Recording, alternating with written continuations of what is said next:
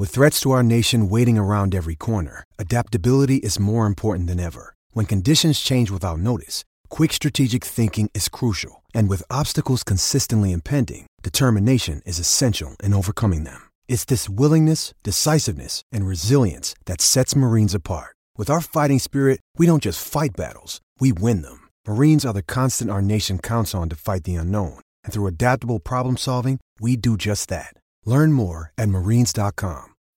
When you need mealtime inspiration, it's worth shopping Kroger, where you'll find over 30,000 mouthwatering choices that excite your inner foodie. And no matter what tasty choice you make, you'll enjoy our everyday low prices, plus extra ways to save, like digital coupons worth over $600 each week. You can also save up to $1 off per gallon at the pump with fuel points. More savings and more inspiring flavors make shopping Kroger worth it every time. Kroger, fresh for everyone. Fuel restrictions apply. Another day is here, and you're ready for it. What to wear? Check. Breakfast, lunch, and dinner? Check. Planning for what's next and how to save for it? That's where Bank of America can help. For your financial to-dos, Bank of America has experts ready to help get you closer to your goals. Get started at one of our local financial centers or 24-7 in our mobile banking app. Find a location near you at bankofamerica.com slash talk to us. What would you like the power to do? Mobile banking requires downloading the app and is only available for select devices. Message and data rates may apply. Bank of America and a member FDIC.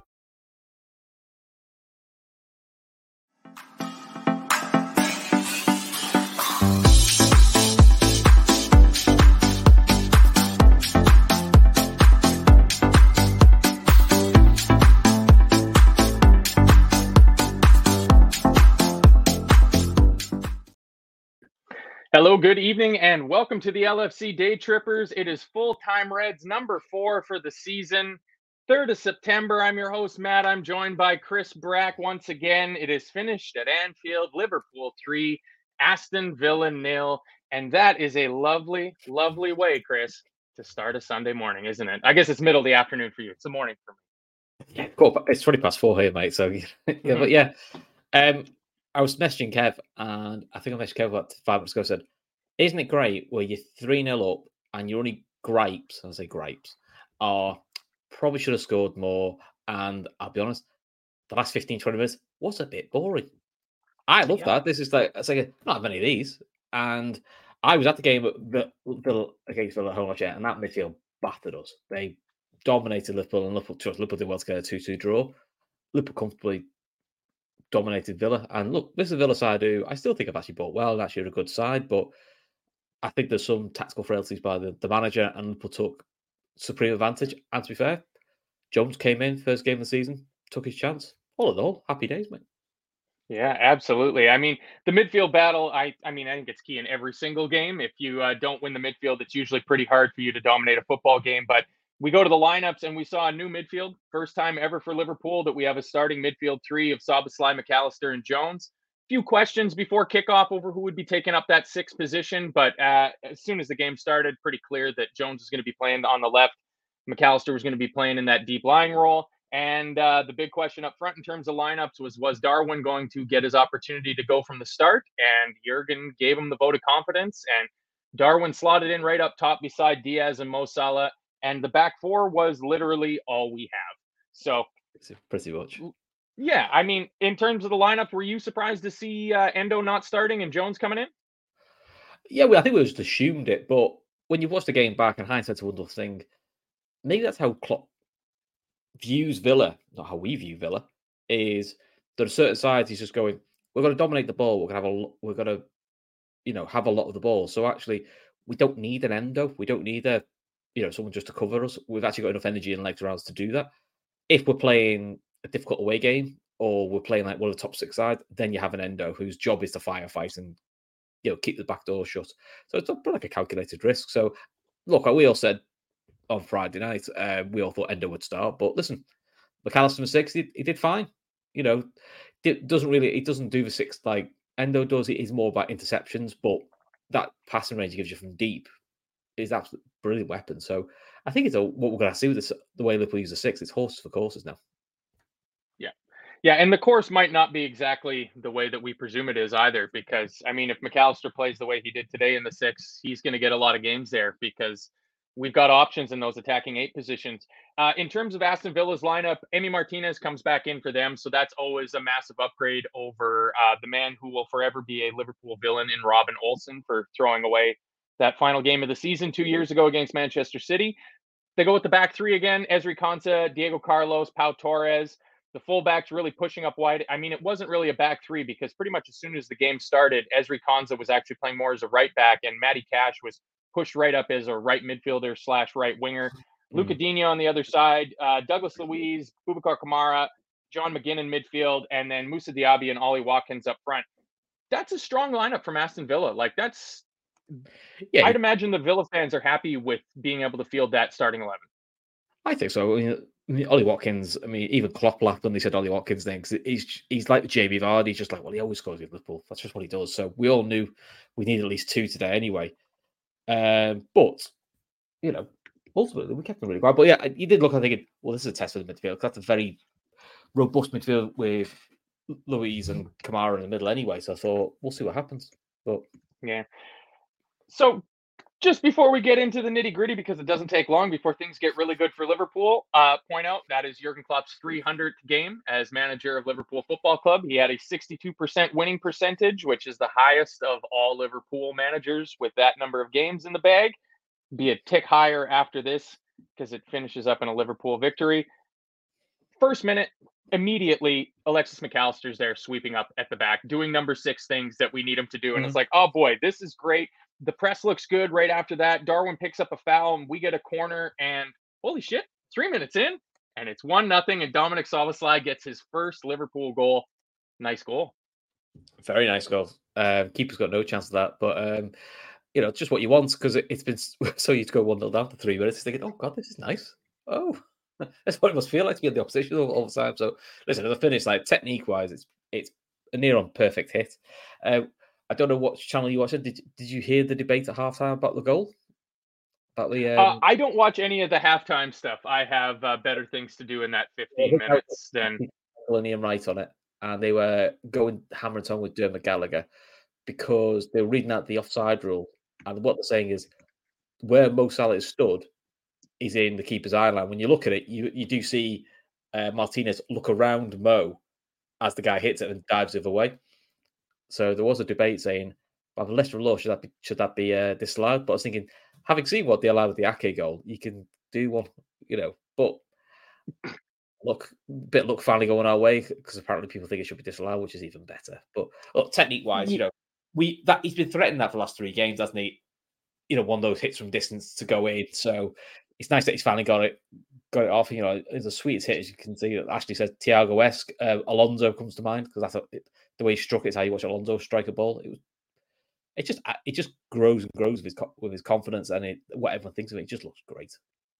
Yeah, it's. I mean, it wasn't quite to the level of the Thiago goal against Porto because I don't think there's any debate over whether Szoboszlai's shot hit the ground or not. It looks like he put it right into the ground and got some wicked spin coming off of it. But I mean, the corner came into the box and it just absolutely evaded everybody. Like it was almost mm-hmm. comical mm. in the way that the ball just seemed to miss both our attacking headers and their defending headers, and it falls to him and he chucks it in.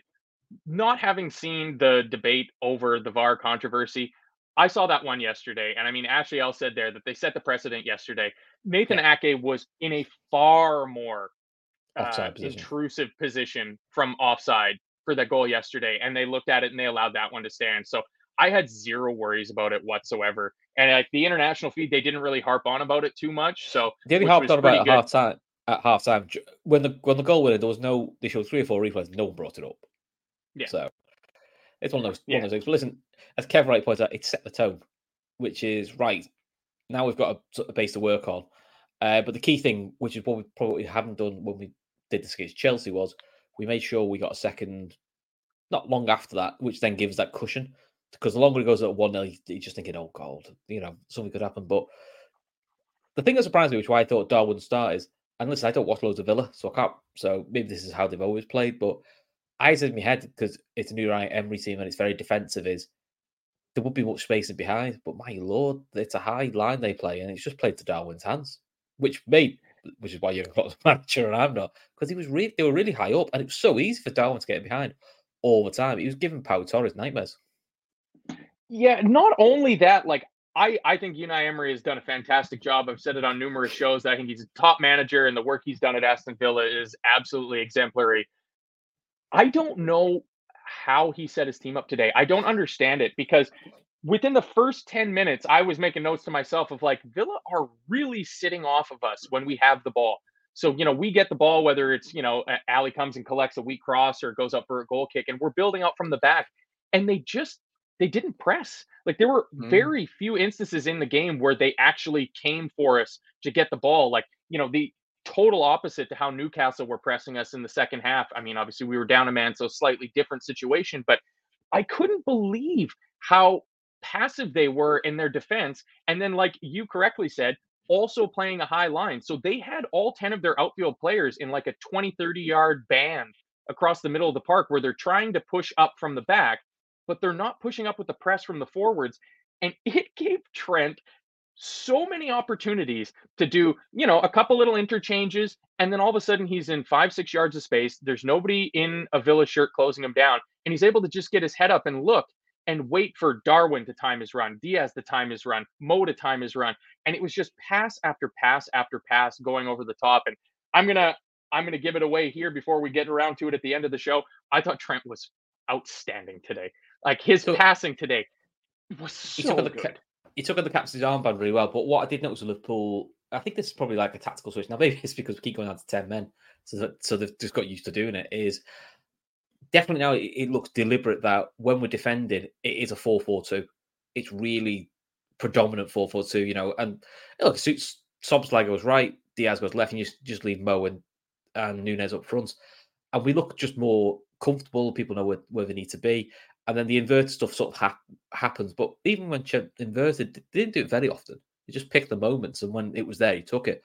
But yeah, look, I think maybe with Trent, the responsibility of being captain, no Virgil van Dijk, no Konate, you know, stood up, you know, and thought, well, I've got to set the example here. And as some people pointed out, um, I'll get comment. Um, I thought the two centre backs did really well today.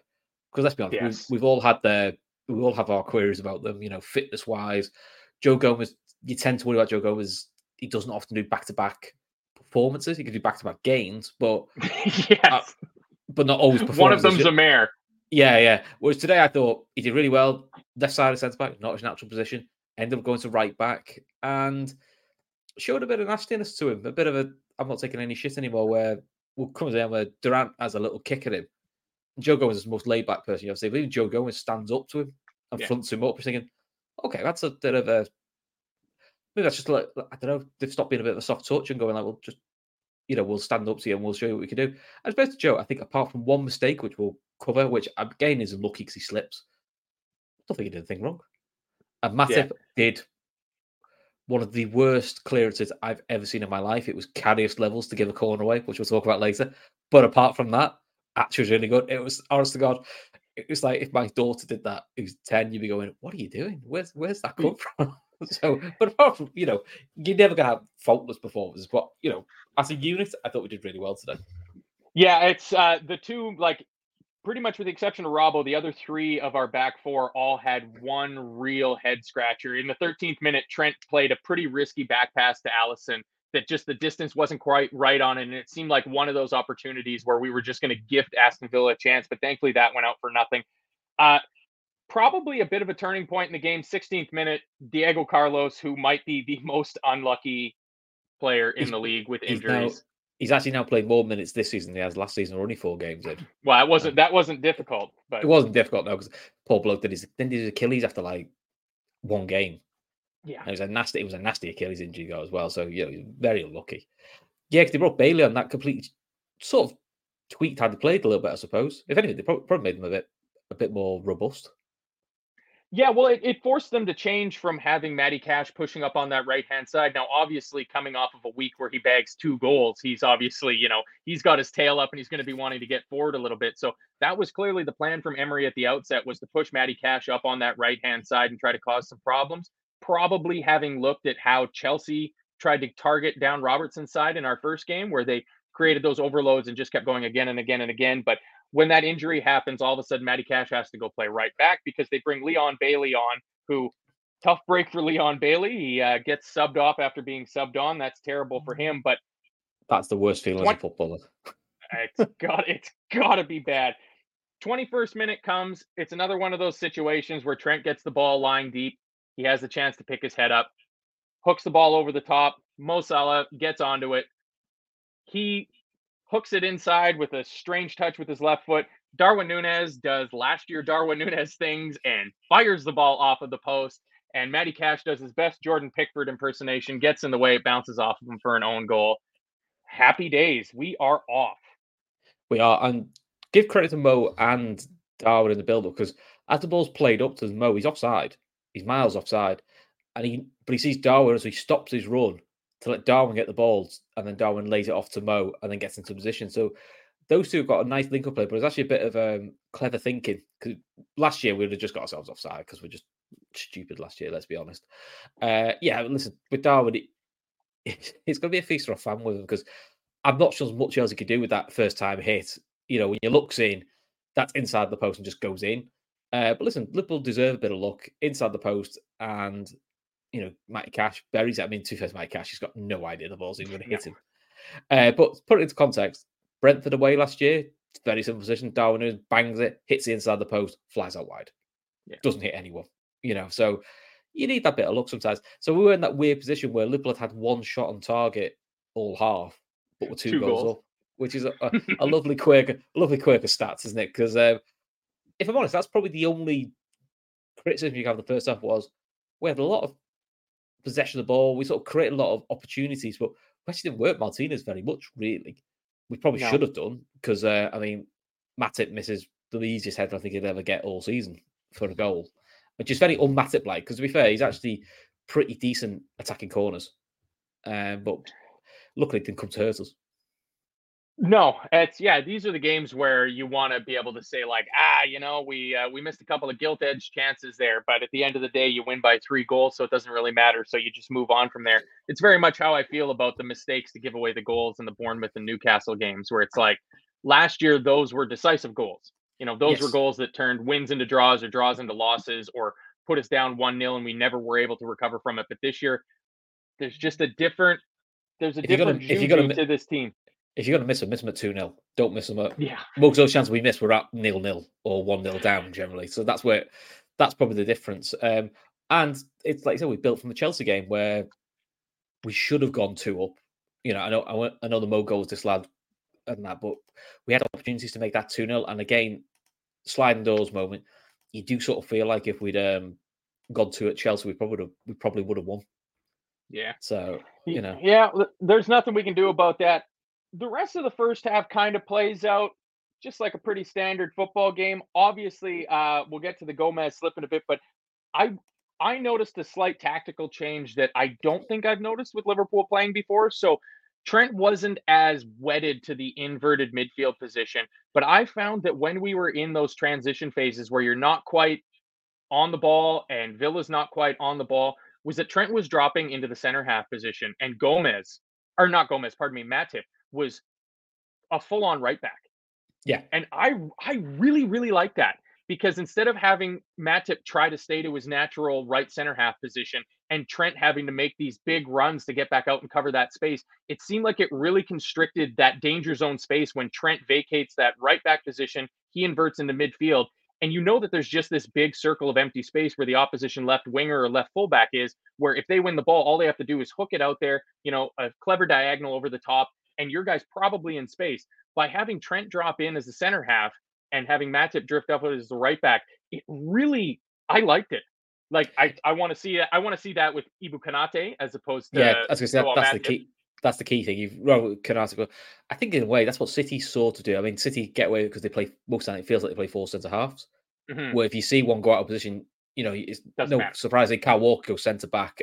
You know, and you have somebody else go to one of the other centre backs goes to right back for a little bit it sort of covers you. It's like it's like for age where it, people seem to be shocked when you used to see Trent and Robertson switching fullback mm-hmm. positions from corners. They just go, "Oh, we'll just say the fullback position," and then when it's clear, we'll get back to normal. It's kind of just like reduce the chaos. You know, just keep it as simplistic as possible.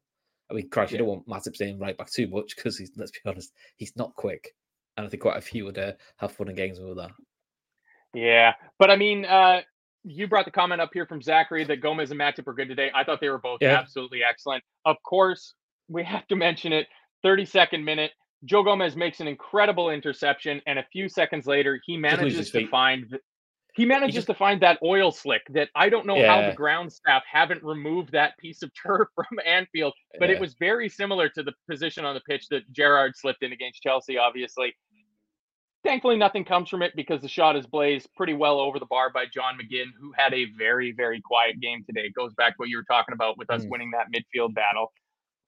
I mean, other than that, I mean, I saw McAllister just doing great work defensively, just sweeping up, cutting off passing lanes, intercepting, doing a good job at that number six position, and it really it it gives me heart that my thoughts about the number six is a different position than we as fans understand it. Like the coaching staff see that number six Mm. position for the majority of games slightly different. Like I think if we play City, I can see them going with Endo. Yeah. I could see that being a game where you start Endo in the midfield. But for if, if we played City, I could see Liverpool trying to play Endo and McAllister as a double pivot. Szoboszlai right, Diaz left, and then you probably say Salah, maybe so like Gakpo as a ten, and say Mo up front or Nunez up front Yeah. and Salah as a, I think you'd probably do that, almost like clog the middle because the one thing City do is they make sure they overload the middle middle of the pitch. So Yeah. you know we'll see how it is. Uh, good, good comment by Brian who's said uh, I know Darwin could have had a hat trick today. Mo has got a good rapport with him, which is reminiscent of his relationship with him and Dzeko at Roma, which was a big thing. That was just before we signed him, wasn't it? You know, him and yeah, Dzeko linked up really well. So, um, what we've seen in pre-season, those two just seem to link up perfectly. They seem to have that understanding, which is could only be a good thing. And as Kev points out, Ibou played right centre back in a three when he was in Germany, so drifting to right back would suit him more, which it- it Yeah. does. I think we've sort of seen that in how he lays out. Just keeping it fit's a bit of a bit of a challenge. yeah, and he just has an extra yard of pace that Matip doesn't, which you know is no knock on Joel Matip because he's got the most amazing dribbling legs that you've ever seen. Oh, we saw that today as well. That we? we saw a little Joe Matip dribble, which I always love. Uh, he went on one and he lost the ball up high, and it. Oh, forget that bit. of a There- half There's, there's, for there's still a joy to watch. We do love I watching Joe. Matip dribble. Oh, it's exciting. it's like watching a foal being born or something like that. Uh, and Anto Chill makes a point. Also impressed with Jones. Uh, the signing of Gravenberch seems to have spurred him on. Listen, credit to the manager. The lad's not been fit for the start of the season, and only only came back to training was it Monday, and he's thrown him straight in. So it's a sign of faith, but I suppose maybe it's also like a bit of a reward for how well he did end of last season. Uh, Yeah. And the best thing I can say about Jones is it was kind of seems I- I forgot he was there, but I don't mean in a negative way. It's kind of like well, the midfield functioned like it like it should do, you know. And Yeah. I quite enjoyed today the the energy and the snap in the tackles and just the press, basically all the things for most of last year we didn't have, did we? Let's face let's face it, mate. We did of these post match shows. We're going, yeah, there's no midfield. They all just stood. They all just got ran past all the time. Yeah, yeah, So- no kidding. I we get to to the half, we end up with 70% possession at the halftime break. We're on 92.5% passing accuracy. You know, we've completed 388 out of 420 passes. That's a pretty good sign. You know, that shows that you're making those simple passes because it'll forever be my big bugbear from having to do the shows after last season was the number of times you're screaming at the TV because our midfielders or defenders can't complete simple five, six yard passes the only other thing I took out at halftime before I left to go not listen to the halftime jibber jabber is that damn we need that upper Annie Road finished. Oh, oh great it's it just it's so sad looking seeing all those thousands and thousands of seats sitting up there empty and it's going to add so much more to the atmosphere and I mean Liverpool crowd sounded absolutely fantastic today but Mm. we go into the half it is uh at halftime leading Liverpool are 125 times now that we've been leading at halftime since we've thrown it away and I believe that was a 4-3 loss to Bournemouth where Nathan Eddie Ake scored Uh, Eddie Howe's ball, Karius dropped the ball. Yeah. yeah. Well, we've seen that game Yeah. before. Do you want to hear stats? Um, uh, there was a Chelsea fan who's getting very excited about two hours ago. He's put Liverpool City and Chelsea are going to fight out for this title this season. It'll be absolute pure cinema. And as somebody's rightly pointed out, since Liverpool's last defeat, which was the 1st of April against Manchester City, Chelsea have lost 11 games. Whereas in those 15, in that 15 game period, we have lost none and we have drawn five, won 10. So, Yeah. Bless him. But that they kind of bought puts- 37 new players. So, Not surprised. Is it probably more? Yeah. it's just ridiculous. Mhm. Well, that's quite a run Yeah. run, though, isn't it? When you think about it, that's 15 games undefeated. I think it's a Well, while pretty since much Lip- it's a while since Liverpool had a run like that. since we've started this box midfield inverted fullback experiment, we have not been beaten in a competitive match. So I am all well and good for that. So for those people that are frustrated with understanding how we're going to do with this box formation and are crying out for us to go back to the 4-3-3 or play the 4-2-3-1, just remember, we've never really played 4-2-3-1 and last year the 4-3-3 was pretty bloody abysmal. And with the new formation, we have not been beaten yet. Uh, I mean, yeah. I mean, the other the other stats I saw somebody tweeted of like, there's no way that uh, Dominic Szoboszlai scores a goal before Mason Mount or Kai Havertz. So, tick. We can cross that one off. Uh, Mick G here. Szoboszlai more goals than Mudryk this season, and have had more here we go than runs this season. They make they still make me chuckle. Yeah, I mean that's our uh, that's that's our rivals Chelsea. They are a little bit goofy. Second half starts. The first five minutes were bonkers. Like I got we're I got- absolute shite. Let's put it right. We were crap for the first five minutes. I mean, we weren't in the first minute. Dominic Szoboszlai absolutely sends Luca Digne for all the newspapers, not just the Echo. Like he went and he grabbed the Sunday Times, completely skins them on the edge of their box, crosses it in the stand- middle to nobody. He just had it stand for a bit, didn't he? Oh, it, it was it was not good. Shortly thereafter, though, Aston Villa get a free kick. Matty Cash at the back post, trying to make up for his own goal, continue on his goal scoring exploits from last week against the Ev. Alisson Becker, again, again, It's a great, it's a great save. he's the best. He's just the best. Yeah. The problem is, well, it's not a problem. Sorry, I've got to point with Alisson where know even the save he does against Newcastle and see us there, I can't just go. Well, of course he saves it. Why? Because he does. And then when you watch back, go, actually, yeah, nobody, keep, nobody keep a save there. I think you kind of get blasé to how good he is, but yeah, it'd be very Liverpool to start sloppy first five minutes of second half, concede two one, go, oh, here we go, this is going to be one of those moments. But outside of that, I think the, the cross that came afterwards from the corner, uh, Watkins gets his head in it, but it's nowhere near it. No, But apart from that, they were reduced for the rest of the half to very much half chances or we'll talk about him in a, in a bit. Duran who came on, just decided he's like that lad you play with five aside with. You know, as soon as he gets the ball, he shoots.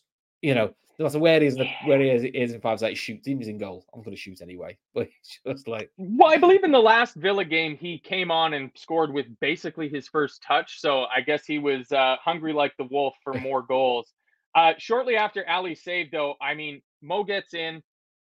He plays a very uh, unregulation outside of the foot loopy cross, and Darwin just just can't direct the ball to the right side of the post. It goes just wide. All of it think- again coming from another insane pass from Trent Alexander Arnold, who's left in miles of space. yeah, I think when they showed the replay, uh, I mean, he's getting that's become one of his trademark cross mows, the outside of the foot, because it's so deadly.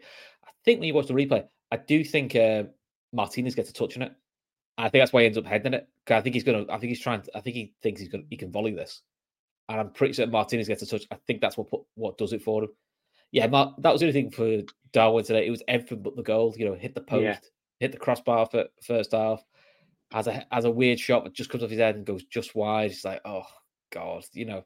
But to be fair to him, he's got two assists, and Villa were absolutely made up when he went off the pitch. I think thank God for that, because he's when he's on form, he's got all the attributes that for, that defenders just don't want. He's big, he's powerful. You know, he's got a good shot on him. He'll take a shot from anywhere. You know, and the pace on him is ridiculous. Um, Fact. we were told to we should ask Kev if he still thinks we should have signed Pau Torres. I think that's a bit- maybe a dig at Kev. To be fair, actually, I think Pau Torres is quite good. I just think he got rinsed today. But you know, I mean, he wasn't good today. There was it was hard to remember him even being on the ball, even No. being on the ball. but I think that says more about how we played.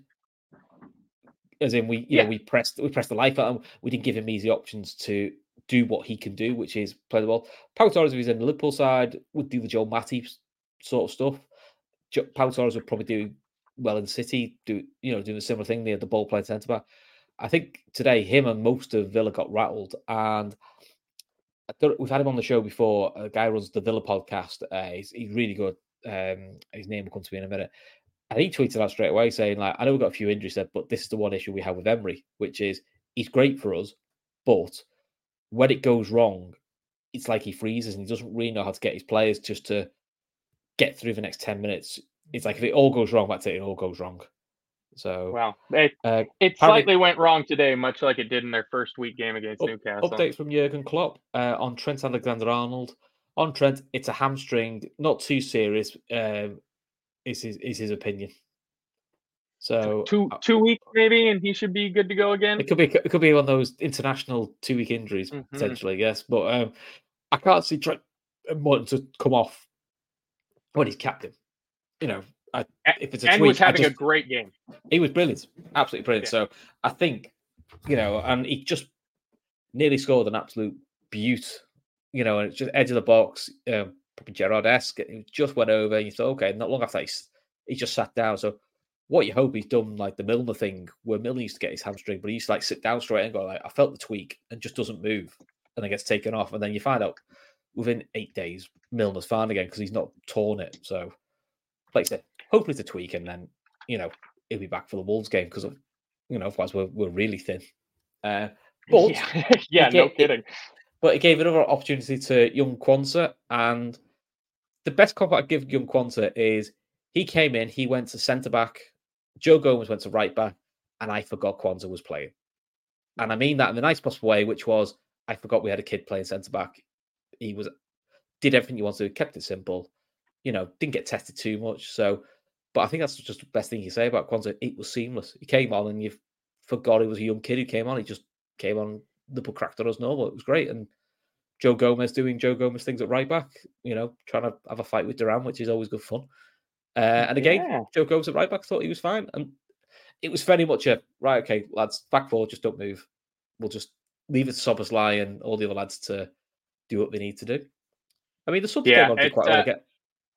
The subs did well when they came yeah, on, but they actually, for once, they didn't score. But they just, they just, yeah. um, standards wise, nothing dropped. You know, Elliot came on for Jones, who had a good, good cameo. Then Jota and Gakpo, they're not bad subs to bring on. I mean, Elliott's really lucky. He tries to do the Szoboszlai shot at the edge of the box, and it's only just wide. You know, again for Elliot, he's doing well as a super sub role at the moment. Yeah, and I'm I'm okay with that because I mean, if he's going to be playing in the same position that Dominic Szoboszlai takes up, it's going to be pretty tough to uh, uproot him and get the starting position from him. Uh, before the subs start coming in, except of course for the enforced one in the first half for Villa because of the injury to Diego Carlos, Trent Alexander Arnold gets the ball, takes off down the right hand channel. He's squared up by two men, does a good job to keep the ball. He ends up winning a corner from it. And from the corner, Andy Robertson floats it in. Little flick on by Darwin Nunez. Back post, Mo Salah, easiest goal he'll ever score. 3 that feels, that feels like a routine, that one. That feels like a planned routine, that. It's so, a little flick. I mean, everybody was exactly where they needed to be. You know, that's what I mean. It, it, great... it, it, was so perfect that you thought that may be something they've decided to work on with when you've got Darwin on the pitch. Just say to him, near post, flick it to back post. Either it'll fly in, which is great, or I'll be battering one of the forwards who aren't there at the back post to tap it in. Yeah, you know, listen, if we keep doing that corner routine, Mo Salah's going to get another 10, 15 goals a season. They're, they're, the, they're the best goal. I love goals like that, which just the two yard tap ins. They're great. Robbie Fowler scored loads doing that. Keep doing that. I was yeah. quite made up with it. And goal from a corner, yeah. which is quite nice. Yeah, exactly. So, uh, 64th minute, we get our first draft of substitutions. Triple sub: Harvey Elliott for Jones, Gakpo for Darwin, Jota for Diaz. I like those subs at the time. I think they were the players that probably needed to come off. Jones coming back up to match fitness. Darwin did look like he was showing some of the signs of a guy who had made countless numbers of runs in behind that were and were not found uh, in the first half and the first 60 minutes of the game. And Diaz for Jota, it just makes perfect sense we get Harvey moving into the right side at eight nominally. Szoboszlai shifts over to the left hand side. Uh, Zaniolo comes on for Leon Bailey, who walks hmm. right past Unai Emery and right into the change room. The old unhappy substituted substitute, which is always funny to see. Yeah, uh, funny though. I mean, like there was a few moments of just like our team defending that I really quite liked. Uh, it in towards the end of the second half, but really it was it was a quiet like this is so much better. Like you said, the final 15 minutes were like boring, quiet football. I loved and it. It's do you remember how many games last year where the last 15 minutes was opposition fans or when we were on the road, the home fans olaying the shit out of us for the last 15 minutes? Oh yeah. This was so much better. Just Quansah to Matip to Gomez to Matip to Quansah to Robertson and back again. Like keep going, boys. Rack those yeah. passes up. It was brilliant. And just to let you know, that's Mo's Mo's now 150 different Liverpool games where Mo Salah has now scored a goal which is in how many has he played? Two forty something. I something like that. Yeah. Uh, Mo Salah Madness. is the first pl- is the first player to score or assist in ten consecutive appearances in the Premier League since Mo Salah between August and December 2021, 15 games in that right in that side. So he, he basically beat his own record now, which is quite impressive. And final one, uh, Trent now has 55 Premier League assists in 202 games. That is now more Premier League assists than Ozil, Hazard, and Juan Mata to be fair to Ozil, Ozil did it in 184 games, did it in less games, to be fair to. But he's comfortably beaten what Hazard did. Hazard took him 245 games to get that level of assists. So, hmm.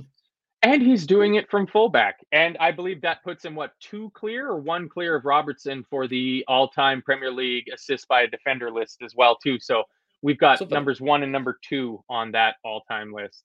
Something like that. You know, Mo's one step closer to Bill Liddell's record, which I'm sure is what he wants to beat before he leaves Liverpool which is yeah. why no, he's, him, he's going for him, Ian Rush's record. Don't worry about that. Because which is why him leaving next summer might not actually happen. You know, he's. I still think he may have gone. I think he was. He knows he's probably going to go three or four years at top level, playing since about thirty-four. Yeah, and I kind of feel he wants to go with those sort of records, and then go. Actually, oh, you know, thirty-four. I'll then go and earn me big bucks in the MLS or whatever that that big yeah. league is that that gets the big money. Yeah, I mean it's it's hard to not address it because it is still the only final transfer elephant in the room, which is seems kind of strange that the only link of a player possibly being poached late by the Saudis while their window is still open and the English window is closed. Seems like the only player who's at risk of going is a Liverpool player, which is a bit strange. But I think Mo Salah stays is, at Liverpool. Is, he he stays a, as long as he wants to stay. If he I wants so. to sign an extension, he signs an extension. And if he wants to leave, the club will let him leave. Like we have shown that this summer. If a player comes into Jurgen's office and says, "Boss, I want to, I want to move," they're not going to stand in the way. They're going to let you go. Yeah, you, we'll let go all of our recognized defensive midfielders before we keep a player at the club who doesn't want to be at the club. Yeah, exactly. So and I'm okay with that. Yeah, I, I don't see him leaving. Well, definitely this summer. Not not this season anyway. But no, uh, again, I'm glad certainly not. But I'm glad it was a it was a, um, a comfortable win because you know you may would would have to have lots of chats about body oh. language and how he reacts to not scoring and you know if he gets well there was off, there was a comment that said that it might be his last goal for liverpool because he had very muted celebrations after the goal or you know it could just be a third goal and a routine three nothing victory that was a yeah. simple tap in at the back post and didn't break any records for him well as it turns out it did break some records, it, um, it, but it, it, was his own record. I don't think he counts those.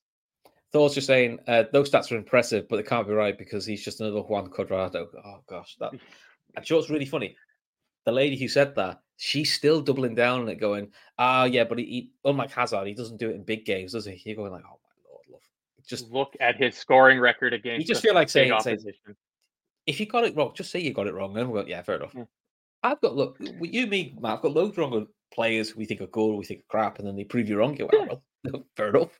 You know, it's just an opinion. If you get it wrong, you get it wrong. Exactly, you know. exactly. All right, let's finish off the few details of this game. 70th minute, Quansah comes on for Trent. So that's obviously going to be the big takeaway from the game will be, you know, Trent injury watch. I think we're all of the opinion that we're hoping it's one of those Ferguson style pick up a hamstring strain just before international duty mm. and I don't I don't know if they're going away to play Ukraine. I mean, they're obviously not going to be playing in Ukraine, but I don't know where uh, England's off to. I know they play Ukraine and Scotland in this international break, but here's to hoping that Trent doesn't have to go and do that. Jarell Quansah comes on, and I mean, yeah, I, I think I think it was Zachary had a comment there of like, you know, we're all kind of sleeping on Quansah that he's he's proving so far in his two appearances that he's a good fifth choice center half substitution. Yeah, Antioch one two three says very good in the final 20 minutes. Like he's calm on the ball. He's a massive, massive unit of a player. He's in the right positions. Like he seems like he has the physical gifts for it, and a bit of a baptism by fire for him. Not so much this game, but definitely the Newcastle game, having to come in down a goal, down a man. You know, your captain sent off. that's that's a pretty sink or swim situation for the kid. And so far for me, he swam quite well in uh, both of his. Youri Tielemans comes on for Douglas Luiz, who very anonymous in the game. I thought. You well, know, we absolutely controlled that. He had no interest in running, did he? no, no, not really. Yeah. And Duran Duran came on for Ollie Watkins, who thankfully for me, I have him on my bench in my FPL by mistake, but that worked out well for me. And he proceeded to shoot from anywhere he got the ball, regardless of where he was on the pitch. Just an instant first time shot, which was fantastic. There's not really a whole lot else. I mean, by the 80th minute, I'm writing down like the game is super, super slow. Aston Villa get in a few minutes be- uh, just before Endo comes on for McAllister. They come down. Diaby plays the ball out onto the left. It's crossed through the box and ends up going out for a Liverpool throw in.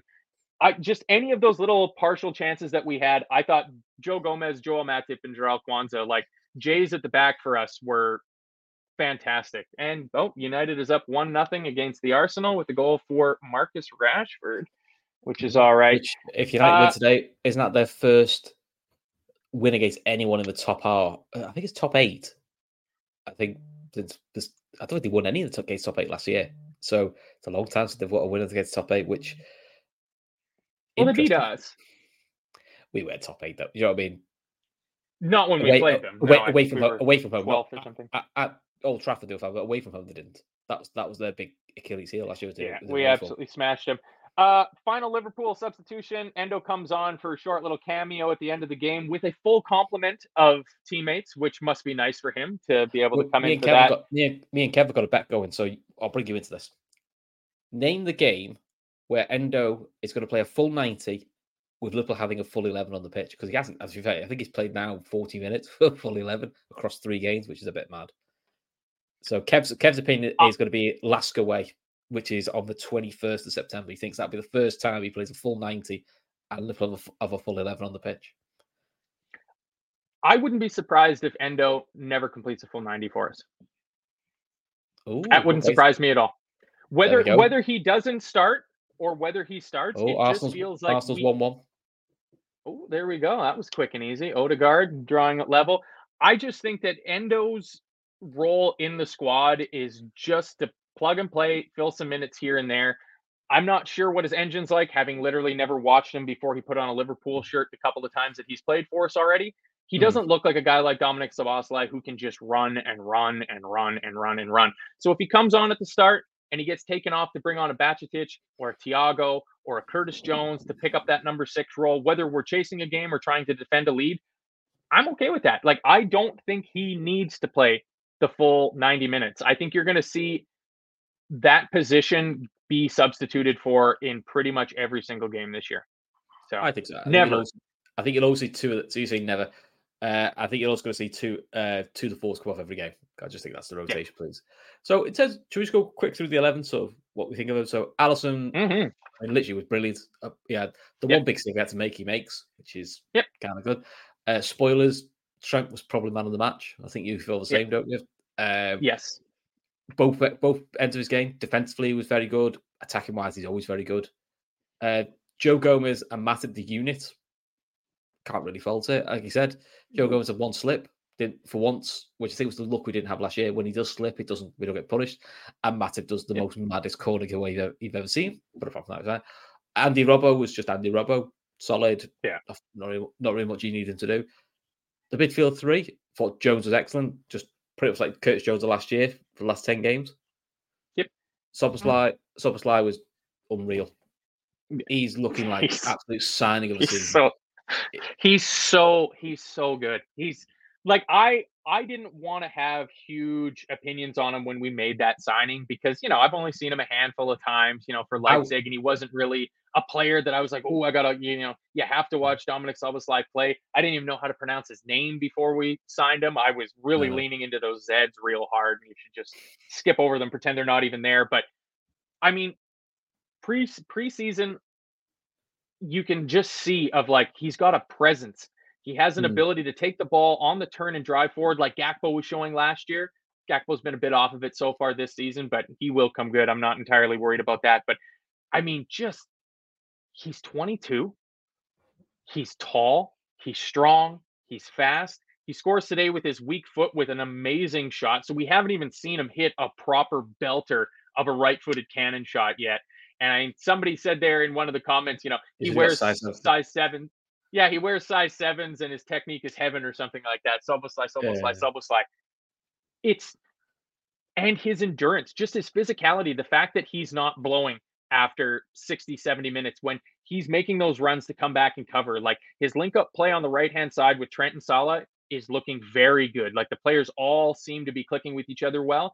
Mm. The big concern I had about him was is he going to want to do that donkey work, that Jordan Henderson work, where Trent and Mo are gone attacking, and he does. We saw that at 1 0. Um, you saw that 1 0 I think Matt, in fact, it was, it was after Matt did his little run and lost it. Trent was at centre back, and Szoboszlai's putting the slide tackle on a right back to clear it. He went, there we go. So, you know, yep. he's happy to do the hard yards. And to be fair to him, I think for McAllister and for Szoboszlai, the two previous guys have been a, the proper batters of fire. Reckon lads, you know, we're going to play with 10, you know, and 10 away to Newcastle, which is hard. You know, all the best. And they all stood up to it fine. You know, you can't really knock it. Front three, I thought I thought Dan was excellent today. I know we, he could have scored, and probably on another day he would, but I thought it was a constant nuisance. I thought his link play was better. I thought defensively, especially defending corners, you know, he gives us what we need. Him and Mo look at I thought Mo was more involved today, you know, and he had, like you said, he skinned Digne all the time. If anything, of the front three, the quiet one was probably Diaz. It wasn't that he was poor, he was just quiet. And to us, just not when the attacks went down the left. Went down the left, he seems to be more down the right this time. I think that's just sometimes how it goes. And then yeah. I thought well when they came on, they were all solid, did what we needed to do. You know, so all in all, not really he could gripe about apart from Trent getting a hamstring injury. That's the yeah. only sort of niggle really we can have all game. So all in all, yeah, nice, nice easy afternoon for us. Exactly. That's that is all all you could ever possibly want. Yeah, it's, I thought Diaz was good in between the first and the second goal. Trent was finding him a few times. He was squaring up Matty Cash or Konsa, I think might have still been on the pitch at that time, and driving at him. And he's just he has that electricity when the ball's at his feet, where you know it's that cliche thing of like it makes everybody in the crowd stand up and get excited sort of thing but it does I, yeah yeah everybody was just at least like i don't think anybody you'd be able to put down as less than a 7 out of 10 if you were doing that kind of ratings mm-hmm. for today and you know a few individual mistakes were not calamitous they didn't lead directly to goals and i mean if we can cut that out you're always going to have individual mistakes in games. No, like you're never going to get a game where all 11 players are 100% perfect and never put a foot wrong at, for the entire 90 at, minutes. But if you if you look at every goal, depending if you're a glass half full guy, glass half empty guy, if at every goal you could pick apart a fault from someone to go, yeah. if that person doesn't do that, it's a goal. It's not a goal. You know what I mean? We could all do that. It's just we just try to cut out the howlers. You know, you know, even Newcastle last week was the ball round under Trent's foot. Unfortunately, the guy ran through and scored, but it ran under his foot. You see loads of footballs ball under the foot and it doesn't doesn't get caught. Sometimes you'll yeah. just need a little bit of a break of luck, which actually we got today, which is quite nice. Yeah. Uh, just a few of the other things. Who stood out yeah. for uh, Aston Villa for you? Because I I thought Diaby out of all their players was probably the best. Um. Yeah, I, I keep it to be fair. He made he made he mm. made a couple of really good saves. I mean, he's, he's a good, he's a good keeper anyway. As annoying as he is, shithead. Yeah, yeah. Uh, but yeah, probably Derby. Other than that, the, the rest of Villa, they'll just seem very, very flat. And yeah, it was like the the early goal just knocked it out, of and they were like, "Oh no!" And the, I thought it's almost like they didn't fancy it today. Very unvilla, very unvilla like. I mean, I suppose that's a concern for Villa fans is Liverpool when you have tougher ways, but you know, Villa you would expect to make a more of a fight of it. And to be honest, that game was more routine than the ball than the Bournemouth one. And that was when Bournemouth were, were 11 v 11. That was actually more of a challenge, which is probably not a good thing for Villa. But how are you feeling, mate? I mean, look, uh, cards on the table. I'd said after four games, if we had two wins, two draws, we're on eight points, I'd have been more more than content with that start of the season. So I made up 10 out of 12. You know, I'm not really sure you could ask for much more else. I think a draw with Chelsea is still a good point. I know Chelsea are a bit of a basket case, but in general, I still think a draw at Chelsea is not not the worst result. That is the yeah. understatement of the season so far. That Chelsea are a bit of a basket case. Uh, I mean, yeah, you know me. I always think we're going to win every game. You know, take 114 points out of every season. So we're still on course for 112, which is very, very good. That exceeds even my preseason expectations. But yeah, if you're actually being realistic about it, 10 out of 12 for these first games is You fantastic. hand, You know, maybe your hand for it. Exactly. Maybe you expect that you have that draw against Newcastle at St. James's Park and you take the three points at Chelsea, but Mm. either of those two results are good. Those are two tough aways out of the way. Like Chelsea might be a basket case, but do not be surprised when Chelsea takes some scalps. I mean, you say take scalps like they're a minnow. You know, they've spent a billion Uh, pounds in the last at some point, 13 months. with, with that quality in the squad, they're going to click at some point where, Yeah. you know, in two, three months' time, Chelsea away is like, oh, no, don't, I don't need Yeah. that.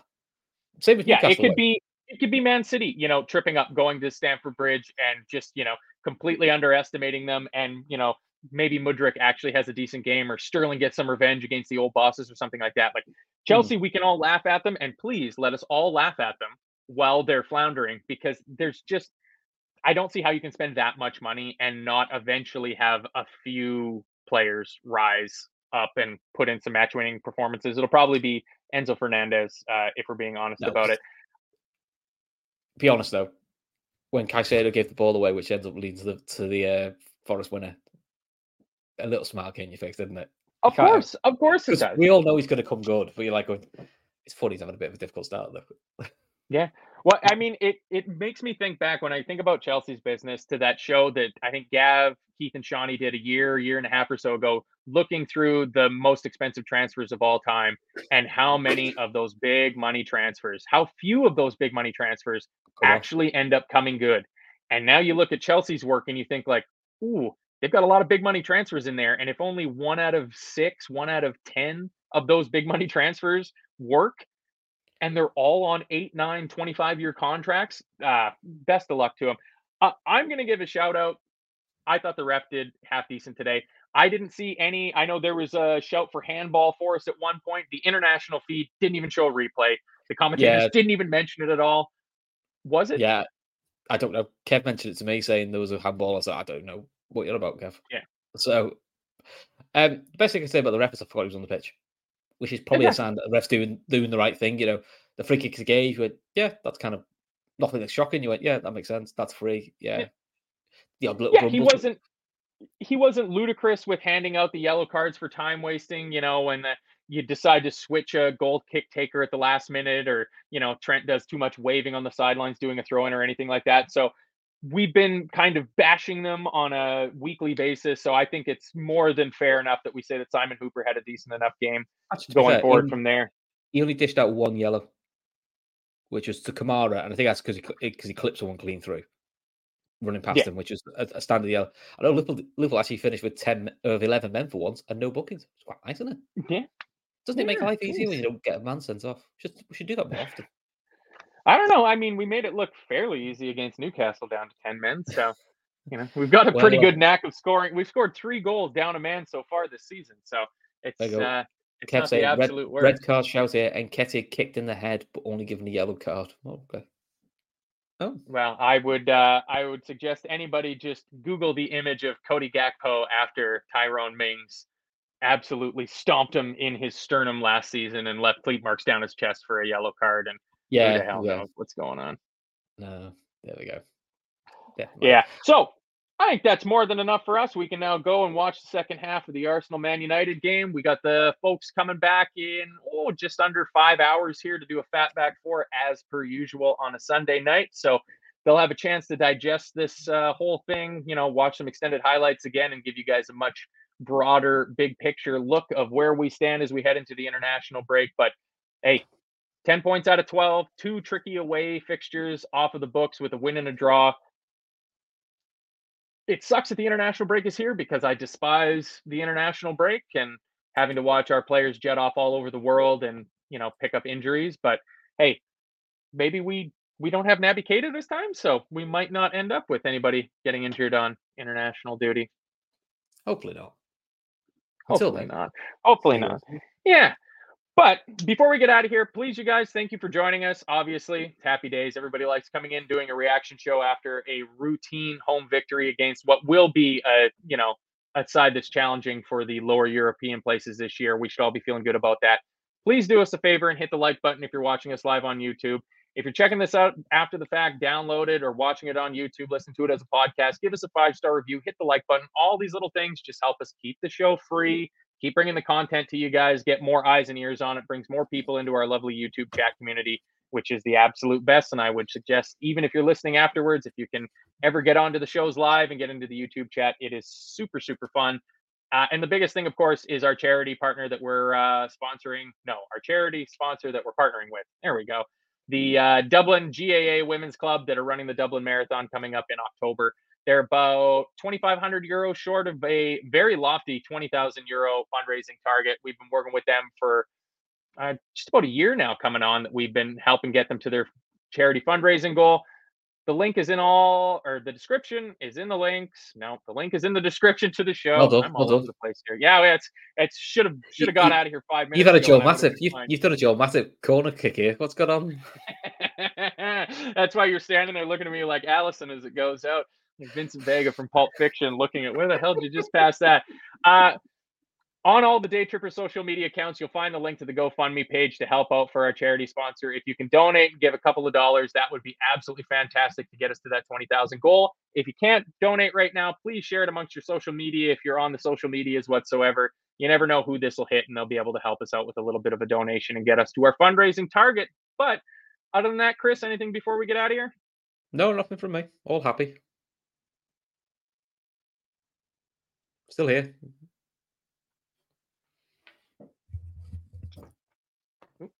Oh, lost you there.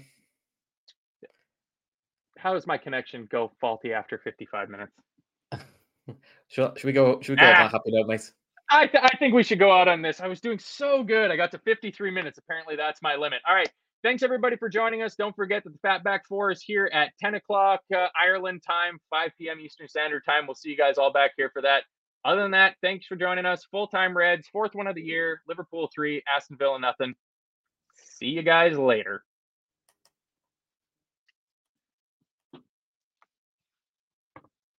Sports Social Podcast Network.